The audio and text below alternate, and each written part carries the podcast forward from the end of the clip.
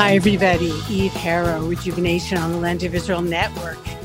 May 16th, 2023, 25th day of the Iyar 5783.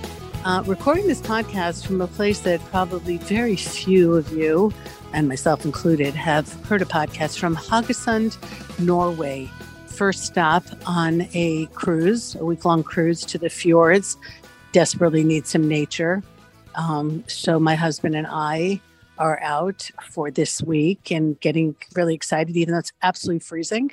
Um, been to Norway before years ago to Oslo, which is where I learned the word Quisling is uh, was a name. You know, Quisling is a collaborator. Q U I S L I N G. Turns out that it was the name of the prime minister of Norway during World War II, because he collaborated totally with the Nazis. Ironically, of course, his house now in Oslo is the Holocaust Museum. Anyway, that was a completely different trip. This is about hiking and nature and walking on glaciers and or near glaciers and uh, just getting away uh, as far different as the Middle East could possibly do. I could do without 10 degrees centigrade and being poured on though. So this was uh, the first stop. Little disappointing, I have to say. Unfortunately, Israeli tour guides have insanely high standards because of what we're kept to. And uh, so we toured this place. We signed up for a walking tour, expected to hear about the Vikings and the history of Norway, and instead heard about how excited the kids here are when they're 18 because they get to drink in one bar, and then when they're 20, they get to drink in another, and what they wear for their um, for their graduation. Like totally superficial, super disappointing. But anyway, it was nice to get off the boat yesterday. Was a total day at sea. And uh, so at least we're here and at least we're starting, and I hope it's cool. But what I wanted to actually talk to you guys about was my Shabbat because we were in London and uh, went to the Central Synagogue, uh, which was nice side benefit of that was that I got to see Melanie Phillips, who's just so brilliant and always wonderful to talk to, even just for a few minutes. And it was a really good kiddush, like after this prayer service. Excellent chocolates. Um, like I will do almost anything for caramel covered with milk chocolate, but it was really yummy, great brewed coffee. But leaving the food part aside, because England's not no- normally known for its culinary, but I like the sweets. Um, there was a pro Palestinian uh, demonstration on the streets outside, not coincidentally, because we were just two blocks away from the BBC. So um, my husband, after synagogue services, just wanted to go back to our hotel. But of course, me being me, there was absolutely no way that wasn't going to be provocative, but I just wanted to engage them in conversation. And the conversation was um, well, you could laugh or you could cry. So some of I started speaking with the kids on outrageous colors of hair there that I've never seen there before. Obviously, very mixed up slash sad slash have no place to go with themselves kids. Uh, a lot of it is based on marxism and workers rights. So the first thing they want to do is free the palestinian laborers from their israeli warlords. Oh but also they, they know that israelis are also uh, working hard. So they they'll, they'll help some of the israelis on the way. That was one conversation. A lot about the workers revolution a lot about marxism. Completely confused about everything about marxism about how this hasn't worked in other places. One of them said to me, I said, you know, all these revolutions, workers' revolutions, have been tried before and they haven't done really well, to say the least. And he said, Oh, you're absolutely right, but we've learned from our mistakes. And that's why this time it's going to be global. So it is just local, then it doesn't work. Okay, fine. Um, I said, like, oh, so you're all after people who are, you know, you feel are being oppressed. So this week it's the Palestinians. And so last week it was Sudan. Next week, it's going to be China. Like, you know, every week you're for somebody else. Oh, no, no, no, no, no. This is all we're doing because it's the week of the Nakba, you know, the catastrophe. So I said, okay, what was the catastrophe? Well, you know, the Palestinians, the indigenous people of the land. And then because of World War II and also because of British imperialism, they do not like Brit- the British either. And they were telling me about, so you must have had a rough time during the coronation of last week. They said, oh, yes, the Brits are just sick of the monarchy uh, there's like a lot of conflation of a lot of different things here. But talking to me about how the poor Palestinians. So I said, oh, so like, so there was a country called Palestine. Oh, yes, absolutely. So I said, so like, since when? You know, like I'm, I'm a little fuzzy on history. So like when was it started? They had a king they had like how did it go? Oh we don't know but they've just been there forever. Like just it's always been theirs and so you know but absolutely no idea what they're talking about. Um, one guy who seemed a little bit more intelligent or at least educated than most but he was a little scary because he said to me you know we've been watching the news and we've been seeing the israeli soldiers killing palestinian children because they are terrorists. And then he made that thing with his finger, you know, quote unquote. So I said, Oh, it sounds awful. Where do you get your information from? So he said, Well, it's very hard to get information from that area. And I'm thinking to myself, there are probably more cameras per capita in Israel than anywhere else. So I said, Oh, okay. So he said, But we actually get a lot of information for the Financial Times. I said, Really? They report on this? He said, Yes. I said, This is what they said that there were Israeli soldiers killing Palestinian children? He said, well, not exactly, but we're able to kind of reinterpret what they say, meaning slash lie and totally twist it around. And then he said to me, he goes, even Der Spiegel last week said that, that Karl Marx was right. So I said to him, you have to, I said, there was no downside for them. Like the irony of the EU's richest country saying something like that is absolutely meaningless. Anyway, but he was saying to me how awful it is. And, you know, you just see the whole the whole you know it's the the bottom line is that this is anti-semitism because there's absolutely no no uh it, it's so it's so hypocritical. They're not they're not saying it first of all it's all lies but they're not saying anything about any other country or any other oppressed people or anything else. It's just focused on this. And obviously the bottom line is um is you know that it's the jewish state that they're going after but it's just this complete thing about the poor arabs. No responsibility for them you know on them no you know no responsibility for the for last week's total bombing of Israel from Gaza. That is just the expression of a people who have nowhere else to go with their anger and have been abandoned by everybody. And so what do we expect from them except except to be able to do this? But Israel is just targeting their little children. And it's just uh, incredible the the difference between the truth and what they're saying. So i decided after talking to the young people for a while um, because they were just, like I said, incredibly misinformed, stupid, or just busy with ideas that have nothing to do with reality. So I decided to move over to an older people because there were older people there also. So I stopped one woman to ask her. She was handing out flyers, and I said, "Oh, so you've been there?" She's talking about how it's terrible in Palestine. It's just awful. I said, Oh, so you've been? And she said, No, actually, I haven't, but we have relatives in Cyprus. So I'm familiar with the area. So I was trying to keep a straight face. I said, you have relatives in Cyprus, you're familiar with the area? She said, Yes, you know, the Eastern Mediterranean. And I just stared at her because I couldn't believe that somebody who actually could put two thoughts together was actually saying that.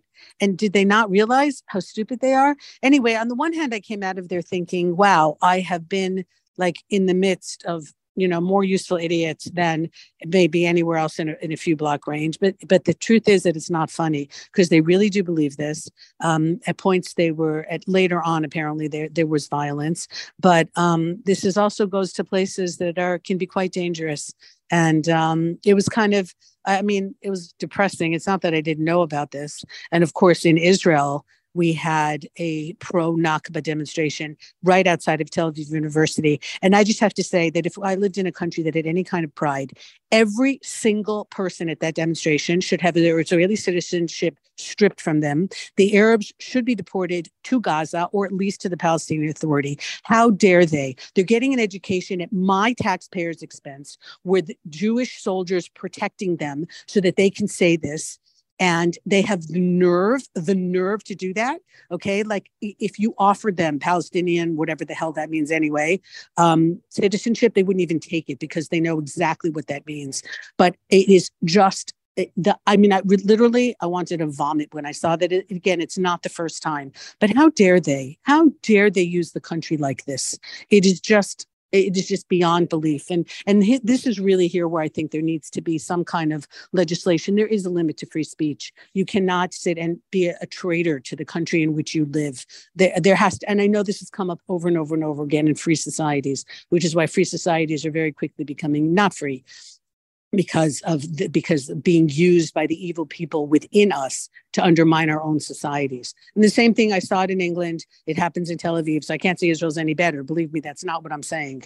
Um, but you know, for the people to just stand there in England and it's just it's just like again, the double standard and the hypocrisy is what really, really hits. And they weren't the only place to do that. And this has kind of taken on a life of its own. And there's absolutely, and you guys know how crazy I am about context, absolutely no context.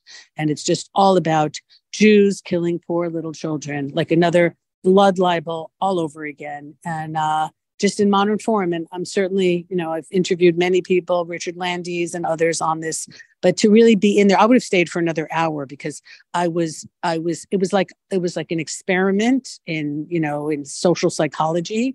Um, but my husband had had enough. And so his whiskey was wearing off. So I had to go. But um, I really would have stayed there for a long time and talked to people just to try and find out what is in their minds, what is motivating them. A lot that's motivating them is they they don't realize how lucky they are uh, to live in the society in which they live. Like just briefly went down that road with somebody that you know they have health care they have food on the table they have uh, safe places to sleep. Like a lot of things where most people in the world don't have any of that security whatsoever but they've never been anywhere. They completely they just know what they're fed uh, by places like the bbc and it's really dangerous. It was a fascinating conversation that I had with Melanie Phillips in synagogue. I mean, she's you know in the middle of writing a book on is this the end of Western civilization, and and uh, and it's a serious topic. This is really not funny. Although we were talking because she's British and she you know, spends time in England, obviously, and I am from an American background and spend more time in the United States and understand the mentality there. Well, she understands the British mentality. So we were having an interesting discussion about how the British Jews are reacting to this differently than the American Jews. The American Jews are just have gone, many of them just gone over to the other side, not realizing where this leads. The British Jews do realize where it leads because they're sitting on hundreds of years of out and out anti-Semitism. So they get it, but they are acting very, very, they're laying low. They're acting, their diaspora just lay low and hopefully this pogrom, this wave will pass us by. Um, that defense mechanism has kicked in very, very like full time um, very different than what's happening in the United States, where that's not happening. They don't realize, maybe because it's a young country. And also, maybe America is just noisier, that had a faster rise than England and will have a faster downfall as well. That's also quite possible. America does everything quickly. Um, and definitely a difference between uh, between that and Europe, which is why it's so great to be able. I'm so appreciative to be able to go traveling to see other cultures and even to step into a um, a pro you know, an anti-Israel, pro-Palestinian um, demonstration in London is very, very eye-opening. It's much more different than you know reading a paragraph about it in the newspaper. And to see these people, to see the vast amounts of money that's going into this, the flyers everywhere, the T-shirts, and these, you know, it's like a beautiful Saturday morning, and this is how they're spending it. Like you have nothing better to do, so they're being driven by hatred and old hatred. Um, that somebody very, very wisely has tacked on to other ideologies uh, and the disparity in income, living in very capitalistic societies, which is what they're totally against is capitalism, completely and utterly against capitalism. Of course, the irony is I'm thinking as I'm walking back is that if there's one place in the world where socialism did work for a while, it was the kibbutzim. It was the kibbutz movement in Israel 100 years ago. Works for a good few decades and then it falls apart because that's just not how people are built to share everything and to not be jealous of other people and to not work harder than somebody else and expect to get more for, for your work. Um, but it worked beautifully for a few decades. Really, we're, we're able to provide food and and give sustenance and give safe safety to people who had nothing else and nowhere else to go. So really, if people wanted to in all seriousness see um, how socialism went, that would be the place to do it. But that's never going to come up. I didn't even bring it up because there's nothing positive you can say about Israel or the Jewish people. Um, and it's all these visions that they have and the news that they're fed and lied to about. And it's really, um, I mean, we all have to be careful because we're all being lied to. I, I, know that. And I live in a free society and I'm free to choose where I want to get my news. And I still know that we're being manipulated most of the time and being fed things that people want us to hear and want us to know. Uh, and I don't know, it occurred to me, this is like a totally crazy thought that, you know, maybe if you live in a fierce society or a totalitarian regime, so at least you know that the stuff you're being fe- fed is a lie Um, and maybe those of us in the West need to be a little more careful because, yes, we live in free societies. And yes, I'm free to say anything I want on this podcast. And you guys are free to listen to it, to not listen to it, to agree with it, to disagree with it, to write me a letter, not write me a letter. It doesn't matter. Okay. So, yes, we can't compare and we do live in a free, in free societies. But how free are they? are we really and maybe we need to be careful because maybe we're just free to fool ourselves that we're free if that makes any sense whatsoever maybe it's something like in the middle there because um, there are no doubt that there are um, definitely the way that we the, the things that we're exposed to and the things that that uh, we're told is definitely not the whole story. And if we want to get even a part of the whole story, a small, small part of the whole story, we have to do a lot of work and a lot of digging on our own um, and we should just stay free to be able to do that that's really why i see like the torah and and the morality of the torah and the messages of the torah are just so much more important now than they ever were. Um, you know and and uh, just just keeping us focused on personal freedoms which is really what the torah is about from shabbat to letting your slaves out to to all of that. Um, it's the ultimate book about freedom if we're paying attention to what its messages are and not letting ourselves uh, like you know get down go down roads that are not helpful. And it's very hard. It's very hard. As immersed as i am in israel and in the torah world and in that belief that that we are really at the forefront of fighting for the world against a lot of the insanity out there um, i'm not fooling myself either as to that, that I'm influenced by things on the outside as well. So I think we all need to support our, each other with that, and uh, you know, make sure that we're all finding the good and the correct sources of information for a lot of what's happening out there. Anyway, I've had just about enough of getting rained on. Plus, the ship is going to sail uh, in just a few minutes. So just wanted to check in this week, and thanks to Tabitha and thanks to Ben and um, just happy that things quieted down in Israel, at least for the short term. And of course, it just never fails, just never fails to hurt all over again. That this is what happens when we left when we left Gaza in 2005. So we can go after the terrorists in Jenin and in Shechem for all that it does take a toll on our soldiers. We can go in and we can go out and we can find them and uh, and it doesn't take millions and millions of dollars and and people cowering in their bomb shelters and tremendous amounts of destruction in order to get rid of the of the head of the head uh, evil ones. And which is exactly what's happening in gaza with no end in sight because just like a bunch of cockroaches some more will spring up. Um, still waiting, still waiting for those public apologies for the people who thought that it would be such a brilliant idea if we just left Gaza. Wow, just maybe one day, and maybe I'm just showing my naivete. Anyway, Eve Harow Rejuvenation on the land of Israel, short and to the point, from way, way, way north. It gets dark at 10 o'clock at night. And it's cold up here, but hopefully I will get to see, I see Hashem a lot in nature. And hopefully I'm going to be doing a lot of that in the next few days. I will let you know. Take care, everybody, wherever you are. And goodbye for now. Let's try to use our time wisely to promote the truth about what is going on here, the reality here in the Jewish state of Israel.